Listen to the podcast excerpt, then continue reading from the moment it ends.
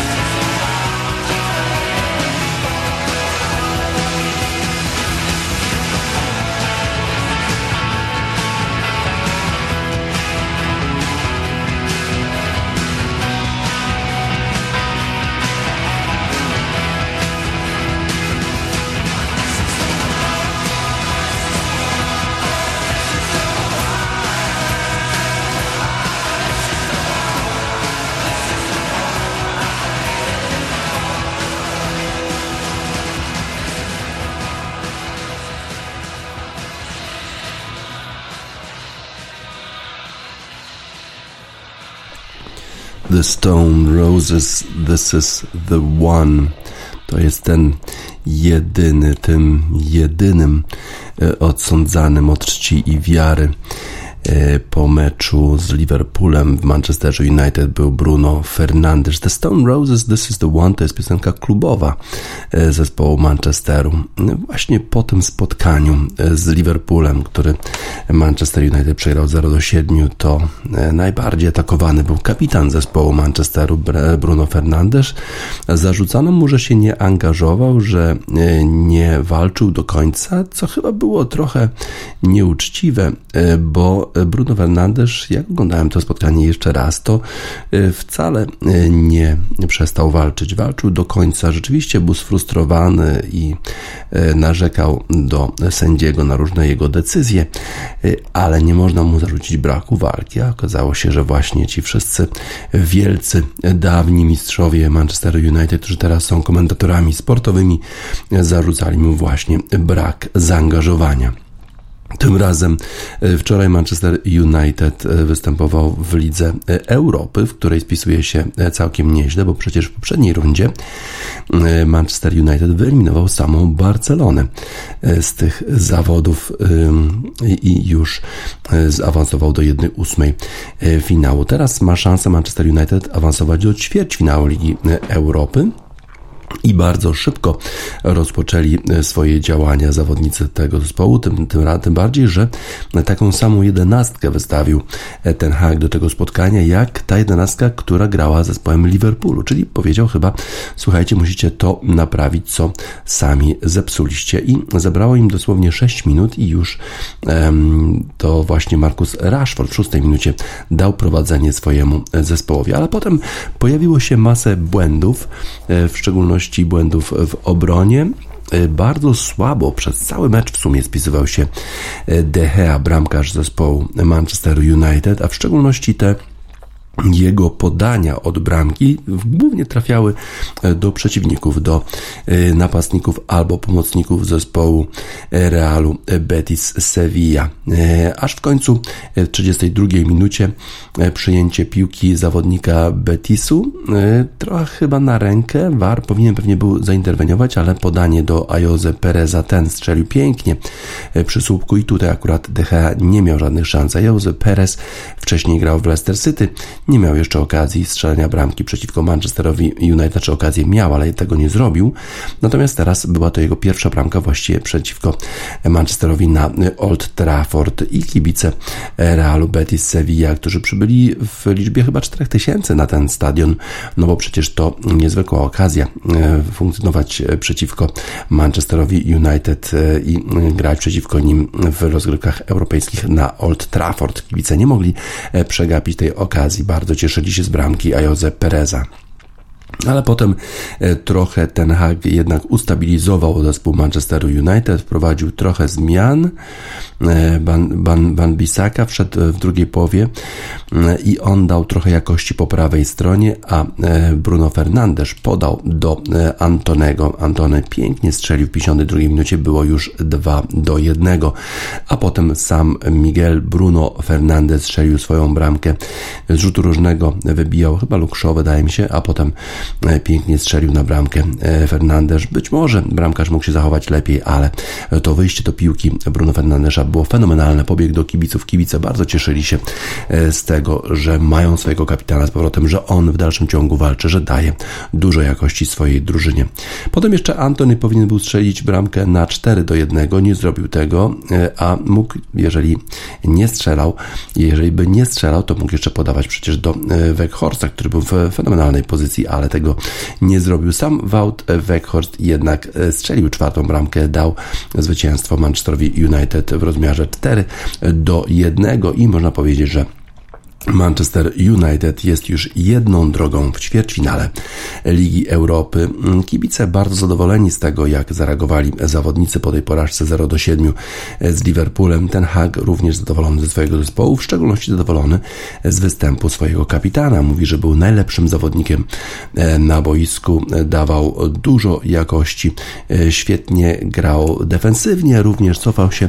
No i jedna i ta bramka, pierwsza jego bramka zdobyta w Lidze Europy, Europy była podsumowaniem jego wspaniałego występu. Pytany o żółtą kartkę, którą otrzymał Bruno Fernandes, powiedział, że Bruno Fernandes jest bardzo, bardzo zaangażowany, ma taką osobowość walczaka, czyli powinien się trochę bardziej kontrolować, ale wczorajszy występ należy zaliczyć do zdecydowanie najbardziej udanych.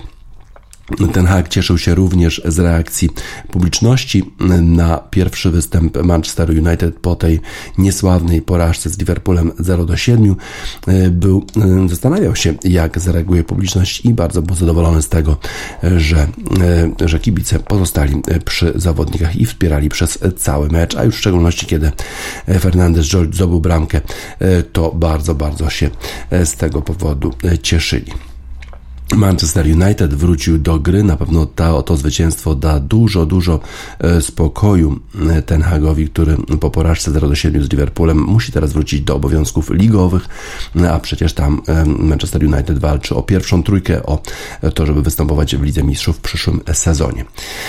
Inne cele w tym sezonie ma Arsenal, bo jego celem już na pewno w tej chwili jest zdobycie Mistrzostwa Anglii, ponieważ prowadzi w tej chwili w Premiership i ma pięć punktów przewagi na Manchester, nad Manchesterem City, więc te rozgrywki europejskie trochę są taką przeszkadzajką dla Arsenalu, no bo nie potrzebuje wygrać Ligi Europy, choć na pewno bardzo by chciał, żeby awansować do Ligi Mistrzów w przyszłym sezonie. Wczoraj Arsenal już wcześniej o godzinie dziewiętnastej mierzył się ze Sportingiem w Lizbonie. Sporting to bardzo, bardzo niewygodny rywal i okazało się, że też bardzo trudny dla Arsenalu. Już w trzydziestej czwartej minucie Gonzalo Inacio strzelił bramkę dla Sportingu. Nie bez winy, według reporterów Guardiana, był tutaj Jakub Kiwior, który zadebiutował w Arsenalu, ale popełnił błąd i Sporting prowadził już jeden do zera. Potem jednak William Saliba wyrównał na jeden do jednego w dwudziestej drugiej minucie. Strzelił pierwszą bramkę dla Arsenalu, potem Inacio wyrównał, a Fernandes Paulinho wyprowadził Sporting na prowadzenie dwa do jednego i kiedy wydawało się, że Sporting będzie strzelał dalsze bramki, bo miał do tego okazję, na przykład Paulinho, to bardzo dziwna sytuacja. W sześćdziesiątej drugiej minucie piłka odbiła się od Hidemasy Mority, obrońcy zespołu Sportingu, i zupełnie zmyliła bramkarza, wpadła do bramki bardzo, bardzo zdegustowanego bramkarza. dwa do dwóch i potem to Arsenal miał jeszcze szansę w doliczonym czasie gry, żeby wyprowadzić na prowadzenie. W szczególności Martinelli miał swoje okazje, ale te okazje nie zostały wykorzystane. dwa do dwóch wynik Arsenalu ze Sportingiem to nie jest pewnie jakiś taki wynik, na który liczyli zawodnicy Arsenalu, ale ostatnio Arsenal ma problemy z tyłu. Problemy w meczu z Bournemouth, kiedy to stracili bramkę już w pierwszej minucie, potem przegrywali już dwa do zera, musieli bardzo, bardzo się namęczyć, żeby w doliczonym czasie gry wygrać to spotkanie z outsiderem Premiership Bournemouth. Udało się trzy do dwóch, ale Mikel Arteta ma o czym myśleć, jeżeli chodzi o swoje szyki defensywne, w jaki sposób je uszczelnić, w jaki sposób je wzmocnić, żeby w kolejnym spotkaniu, tym razem z Fulham, nie przegrać i nie stracić swojej przewagi nad Manchesterem City, która wynosi, jak wspominałem, pięć punktów, ale jedna porażka może doprowadzić do tego, że już tylko dwa punkty będą tracili zawodnicy Manchesteru City. Oni na pewno nie zrezygnują z pościgu za Arsenalem. Tak więc Arsenal dwa do dwóch zremisował ze Sportingiem, czeka w rewanżu Arsenal na pewno trudna przeprawa, bo Sporting, jak już wspominałem, jest zespołem na pewno jakościowym, na pewno gra na wysokim poziomie i nie, nie przestraszy się publiczności na Emirates, zresztą występował już na wielu ważnych stadionach, odnosząc wiele sukcesów nawet w tym sezonie.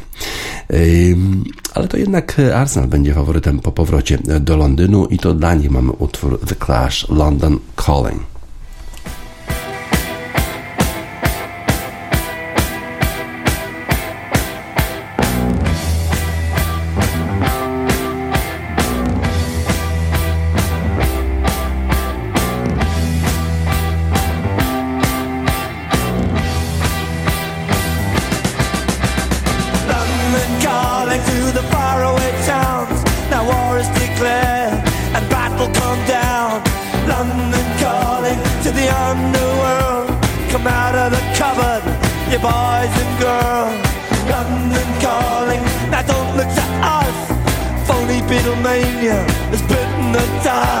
London calling, see we ain't got no swing except for the rain and the crunch of thing. The ice is coming, the sun's zooming in. Meltdown expected, the wheat is going thin. Engines stop on him, but I have no fear, 'cause London is drowning. I live by the river, to the imitation zone. Forget it, brother, you can go it alone. London calling to the zombies of death. Quit holding out and draw another breath. London calling, and I don't wanna shout, but while we were talking, I saw you nodding out. London calling, see we ain't got no hide, except for that one with the yellowy eyes. The ice is coming, the sun's zooming in, engines stuck on him, the wheat is going thick, a nuclear error, but I have no fear, 'cause London is drowning out. The river.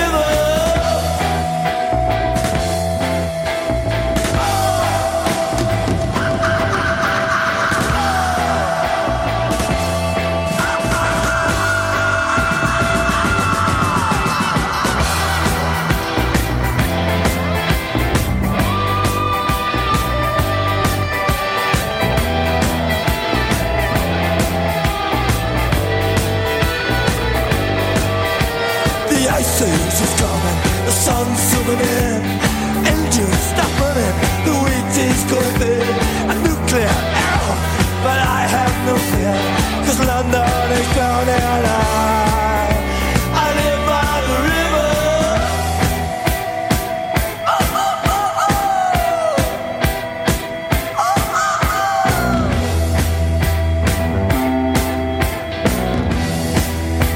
Now get this, London calling. Yes, I was there too, and you know what they said, well some of it was true. London calling at the top of the dial, and after all this, won't you give me a smile? London calling. I never felt so much alike, alike, alike, alike, alike. The Clash, London Calling. Wczoraj rozegrano też kilka innych ciekawych meczów na stadionach europejskich w Lidze Europy. Union Berlin strzelił trzy bramki, a mimo to tylko zremisował z Unionem Saint-Gilloise. Bayer Leverkusen za to pokonał węgierski Ferencváros dwa do zera. Roma kontynuuje swoją świetną formę, wygrywając Real Sociedad San Sebastian dwa do zera. Mecz rozegrano również w Warszawie wczoraj. Szachtar Donieck spotykał się z Feyenoordem i zdołał tylko zremisować w tym spotkaniu jeden do jednego, a Juventus wygrał z Freiburgiem jeden do zera i Sevilla pokonała Fenerbahce dwa do zera. Nie zapominamy również o tym, że grała też trzecia Liga Europejska, czyli Liga Konferencji, no i tam ekstatyczne wieści w polskich mediach, no bo Lech Poznań wygrał.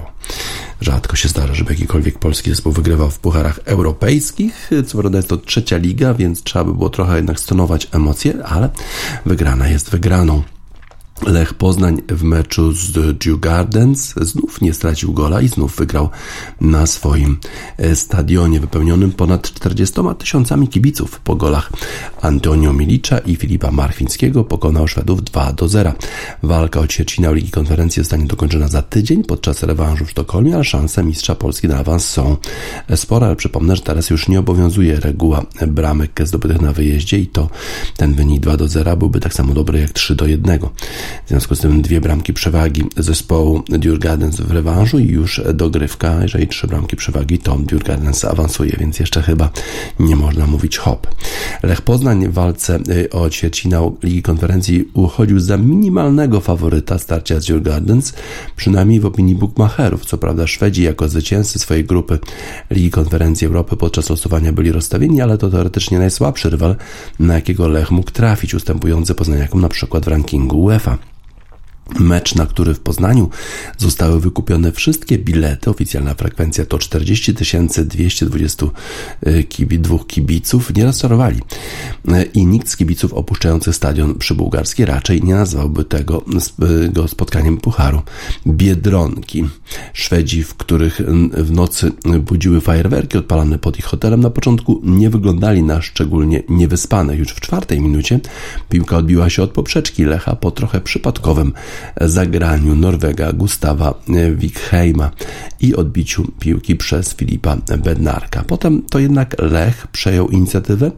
W pierwszym składzie rywali ze Szwecji znalazło się dwóch zawodników kojarzonych z Polską. Piotr Johansson, urodzony w Gorlicach, niedoszły zawodnik poznańskiego klubu oraz jedyny piłkarz Djurgården, który miał ekstraklasę w swoim C V, Hiszpan Carlos Moros Gracia, były gracz L K S-u, który ma pecha do kuriozalnych samobójczych goli.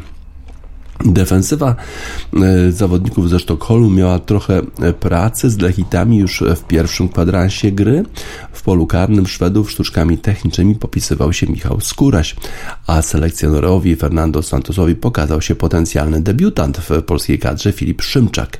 Najpierw jego sprytny strzał zza pola karnego odbił bramkarz, a po chwili Lechita upadł w polu karnym. Stefanie Frappard nie podyktowała jednak rzutu karnego. W trzydziestej dziewiątej minucie odgwizdała za to faul na Mikaelu Iszaku około dwudziestu pięciu metrów od bramki Djurgården. Piłkę dośrodkował najlepszy asystent Lecha w Lidze Konferencji Joel Pereira, a powietrzny pojedynek z obrońcami wygrał Antonio Milić, który głową strzelił na jeden do zera. Chorwat w kierunku widowni, a zapewne konkretne, zapewne konkretnie w kierunku ukochanej, z którą zdjęcia publikuje na Instagramie, pokazał serduszko, a następnie utonął w objęciach kolegów z drużyny. Zdobyta bramka napędziła Lecha z dystansu. Strzelali jeszcze mocno i celnie Iszak oraz Radosław Murawski, a bramkarz Jakob Ceterström bronił pewnie. Do przerwy zasłużone jeden do zera dla Lecha. Najlepszą okazję goście zmarnowali, gdy Joel Asoro, jedna z gwiazd serialu Sunderland Till I Die, nie sięgnął piłki w polu karnym, a ta minimalnie minęła słupek Lecha. W drugiej połowie Lech już tak nie dominował w posiadaniu piłki, ale dostawał za to okazję do kontrowania. Świętą, świet, świetną szansę dla e, Diff, dla Djurgården, porównywalną z największym pudłem Fetlesena, z Bodoglim zmarnował Oliver Berg. W tym momencie poznańscy kibice mogli odetchnąć. Czy odetchnęliby też, gdyby mecz zakończył się wynikiem jeden do zera? Pewnie niekoniecznie. Na szczęście Lech podwyższył na dwa do zera, bo gola w osiemdziesiątej drugiej minucie zdobył Filip Marchwiński. To był gol zmienników, bo Adriel Baloa zamiast protestować po zagraniu przez Szweda piłki ręką w polu karnym, przejął piłkę, wyłożył ją Marchwińskiemu, a ten precyzyjnym uderzeniem umieścił ją w bramce. A więc dwa do zera i euforia ponad czterdziestu tysięcy kibiców, która utrzymała się już do ostatniego gwizdka francuskiej sędziny. Nie zmąciło jej nawet niewykorzystanie stuprocentowej szansy przez Michała Skórasia w doliczonym czasie gry. Lech ma wielką szansę być pierwszym polskim klubem od Górnika Zabrze w tysiąc dziewięćset siedemdziesiątym roku, który wiosną pokonał dwie rundy europejskich pucharów. Jednak jak mawia Karol Strasburger w Familiadzie, druga runda trudniejsza. Szwedzi odgrażają się, że prawdziwą moc pokażą dopiero na swoim sztucznym boisku.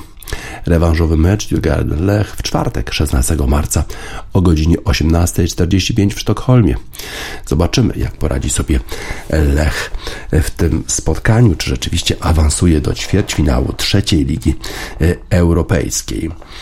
A my dla kibiców Lecha, którzy stworzyli takie morze, niebieskie morze na trybunach, mamy utwór zespołu Xin Xin, Blue Flowers, niebieskie kwiaty.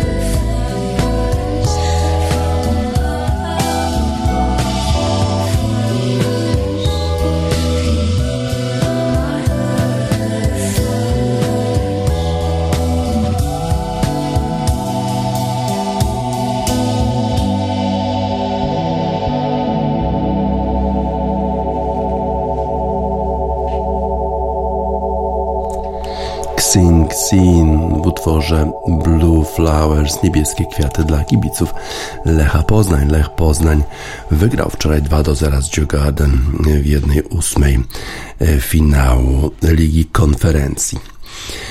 Wczoraj rozpoczął się turniej, który nazywany jest piątą lewą Wielkiego Szlema, turniej The Players Championship, golfowy turniej rozgrywany na polu golfowym T P C Sawgrass na Florydzie. Te zawody wczoraj były rozgrywane w dobrych warunkach pogodowych, w odróżnieniu od tych, które panowały tydzień wcześniej na polu Bay Hill, na którym rozgrywano Arnold Palmer Invitational. No i mamy niespodziewanego lidera po pierwszej rundzie, która jeszcze nie została zakończona, bo ciemności spowodowały, że dwudziestu jeden zawodników nie ukończyło jeszcze pierwszej rundy i będą dzisiaj kończyć ją bardzo wcześnie rano o siódma czterdzieści czasu wschodniego wybrzeża Stanów Zjednoczonych. Prowadzi Chad Rami, który jest debiutantem na tym turnieju The Players Championship, na którym niestety nie mógł wystartować Adrian Merong. Nie mieścił się w pierwszej pięćdziesiątce zawodników na świecie, no i nie zakwalifikował się do tego turnieju. Szkoda. A zawodnik, który prowadzi, jest debiutantem, trzydziestolatek z Mississippi. Wygrał turniej Corales Punta Cana Championship w dwa tysiące dwudziestym drugim roku. Rozpoczął tę wczorajszą rundę bardzo, bardzo dobrze. Sześć dołków zagrał na birdie z pierwszych swoich jedenastu. No i dzięki temu prowadzi. Ma minus osiem uderzeń.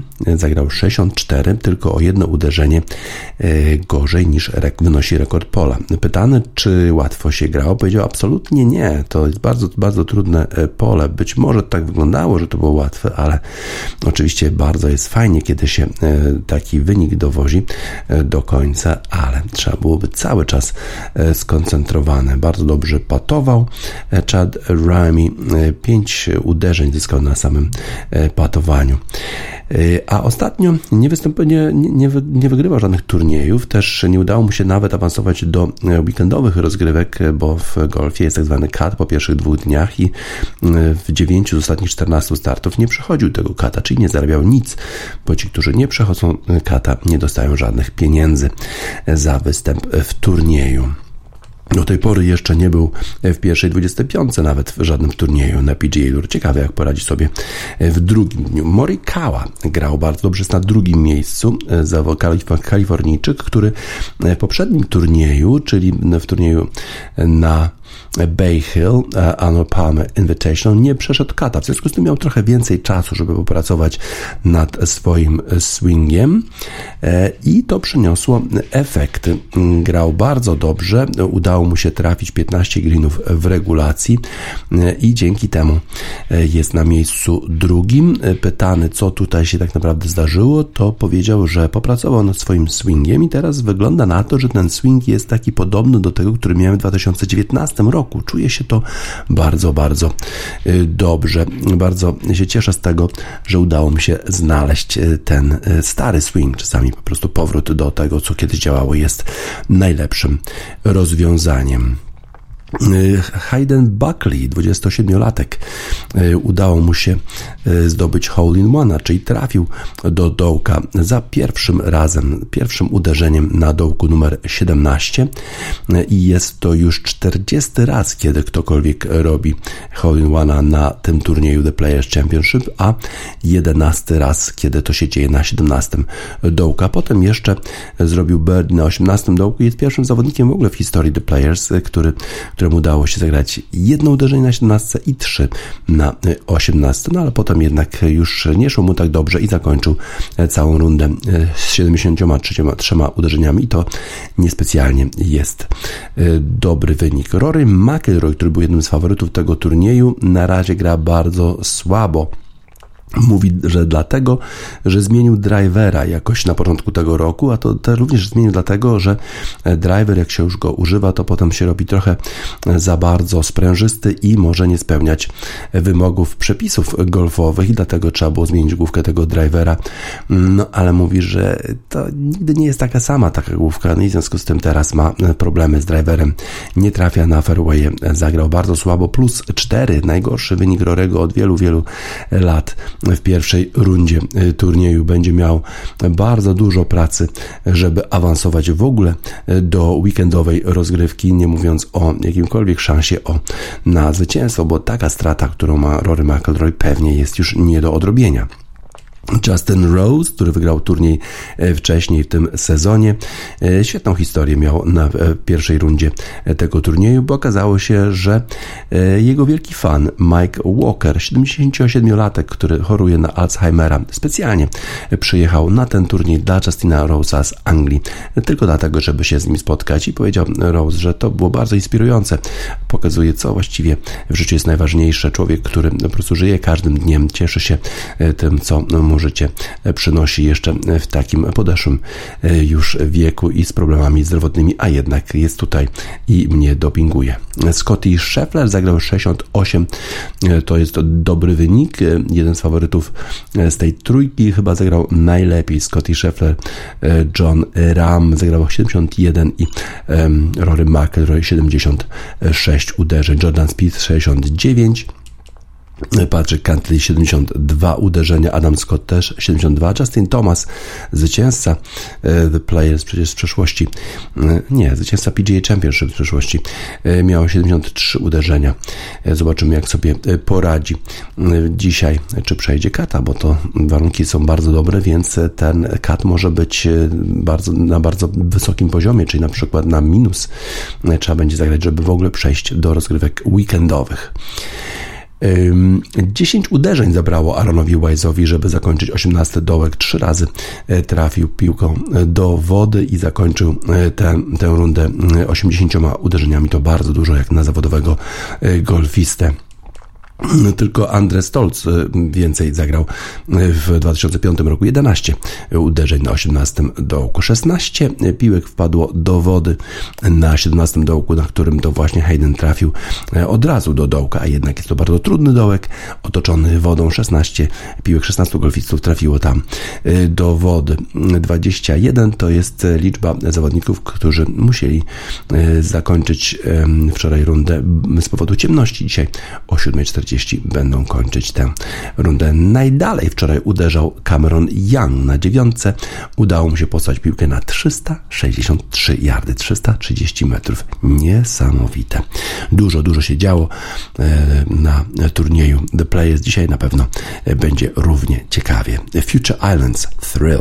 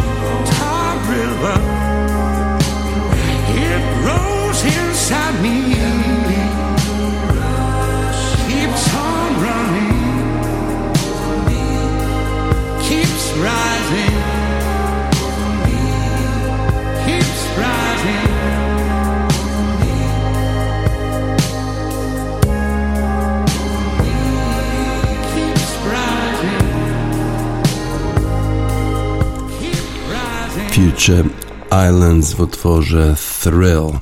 Trudna sytuacja w Tottenhamie. Tottenham przegrał kilka ostatnich spotkań. Przegrał z Sheffield United. Został wyeliminowany z Pucharu Anglii. Potem porażka jeszcze w lidze z Wolverhampton zero do jednego i tylko remis z Milanem w ciągu tygodnia i zawodnicy Tottenhamu odpadli z rozgrywek Ligi Mistrzów. Duża presja w tej chwili na Conte, trenerze zespołu Tottenhamu, który zmagał się z problemami zdrowotnymi.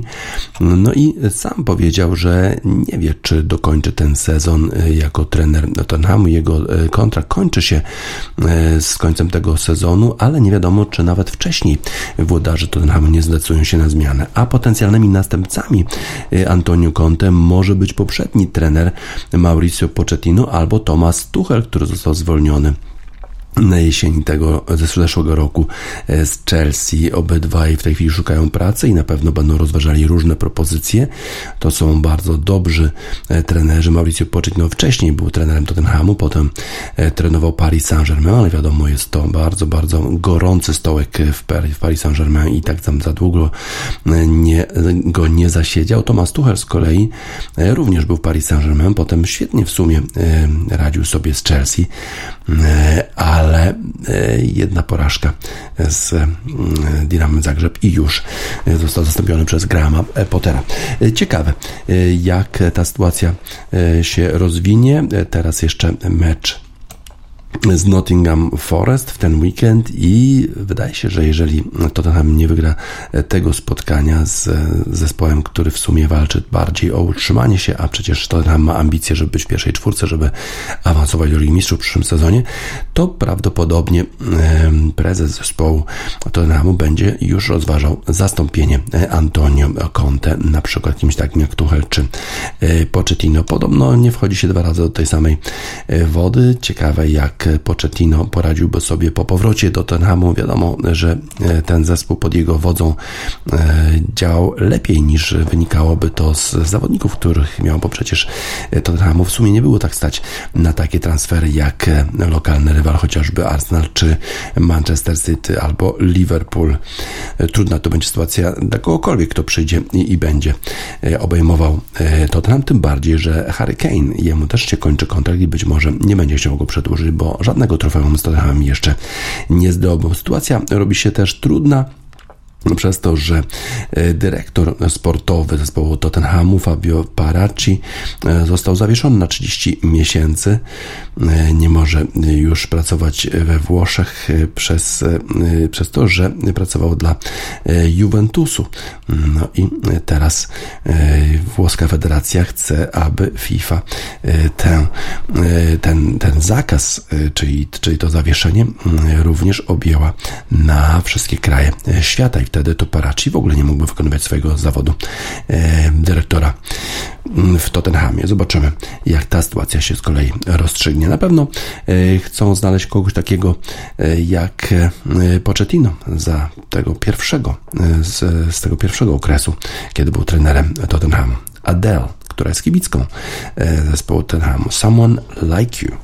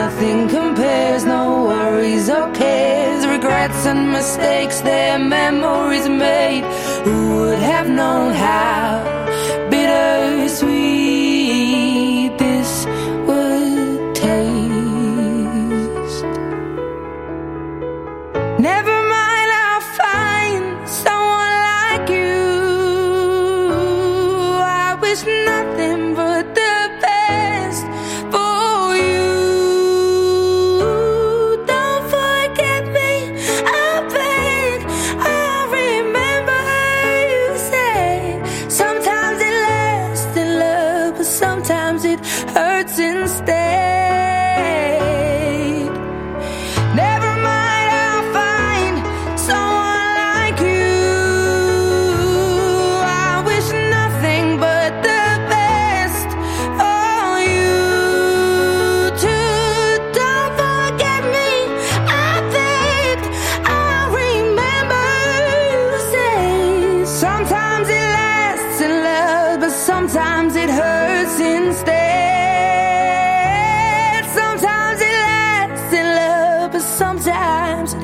nights instead.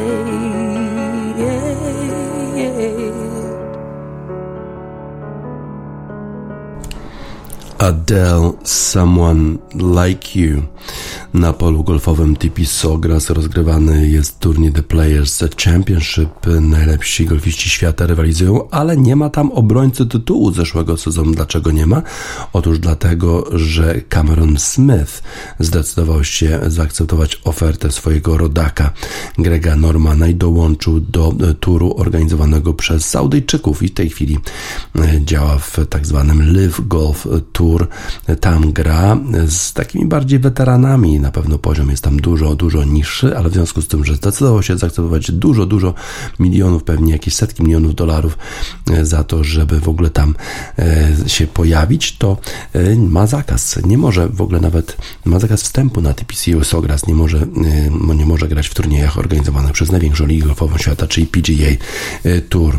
Brandel Chambly, analityk Golf Channel, uważa, że to absolutne świętokradztwo, że ktoś taki jak Greg Norman, czyli dawny, świetny golfista, spowodował właściwie upadek kariery Camerona Smitha, bo przecież zawodnik, który w zeszłym roku wygrał The Players Championship, wygrał również The Open Wielkiej Brytanii, był, jest po prostu, miał taką karierę przed sobą, która mogłaby zapewnić mu wiele, wiele zwycięstw na turniejach wielkoszlemowych, a tak po prostu jest poza tymi najważniejszymi rozgrywkami golfowymi, gra z jakimiś weteranami na Live Golf Tour, a, a przecież jest to zawodnik niesłychanie utalentowany. Porównywał Brandel Chambly Camerona Smitha do Severano Baez Rosa czy Toma Watsona.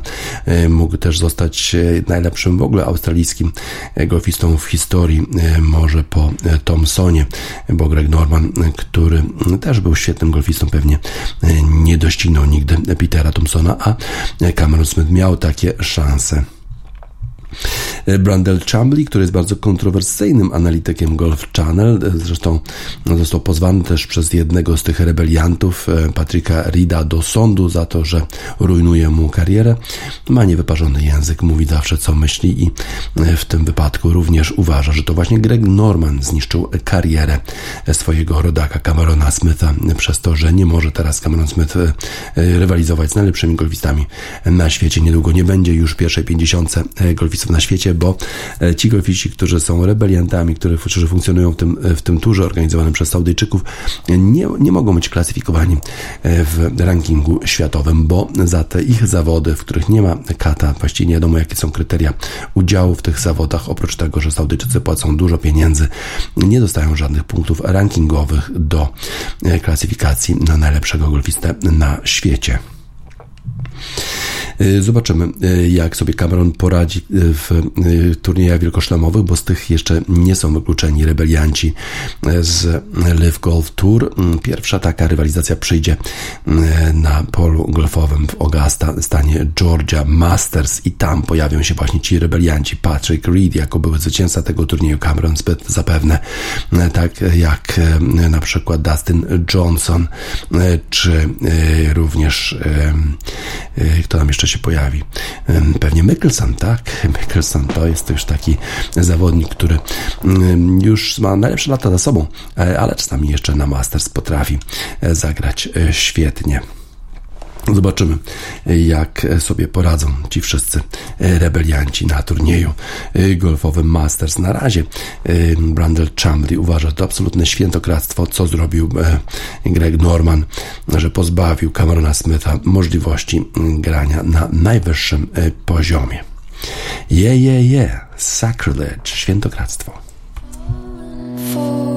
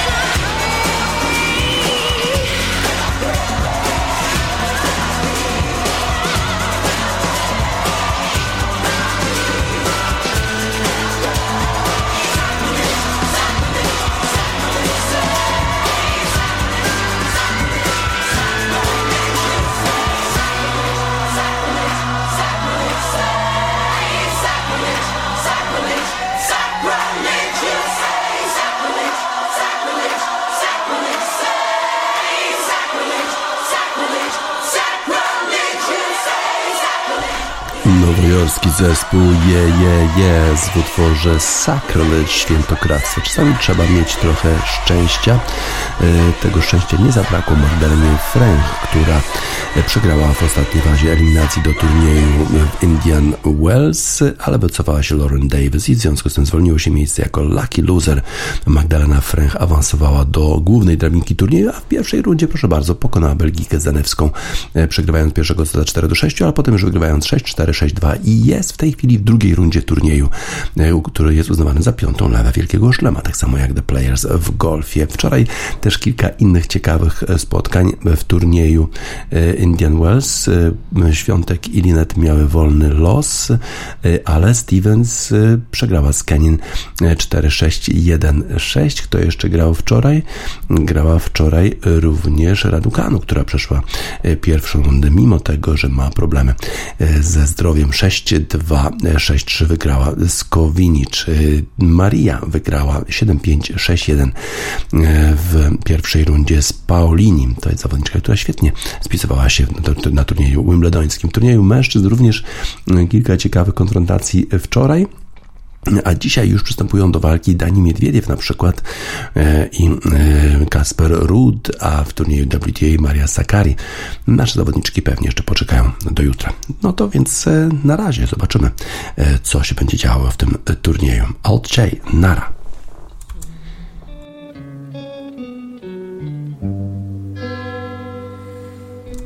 Old J, nara. Na zakończenie wiadomości sportowych Radio Sport na radiosport kropka online dziesiątego marca dwa tysiące dwudziestego trzeciego roku. D J Spaca żegna Państwa i życzę miłego weekendu.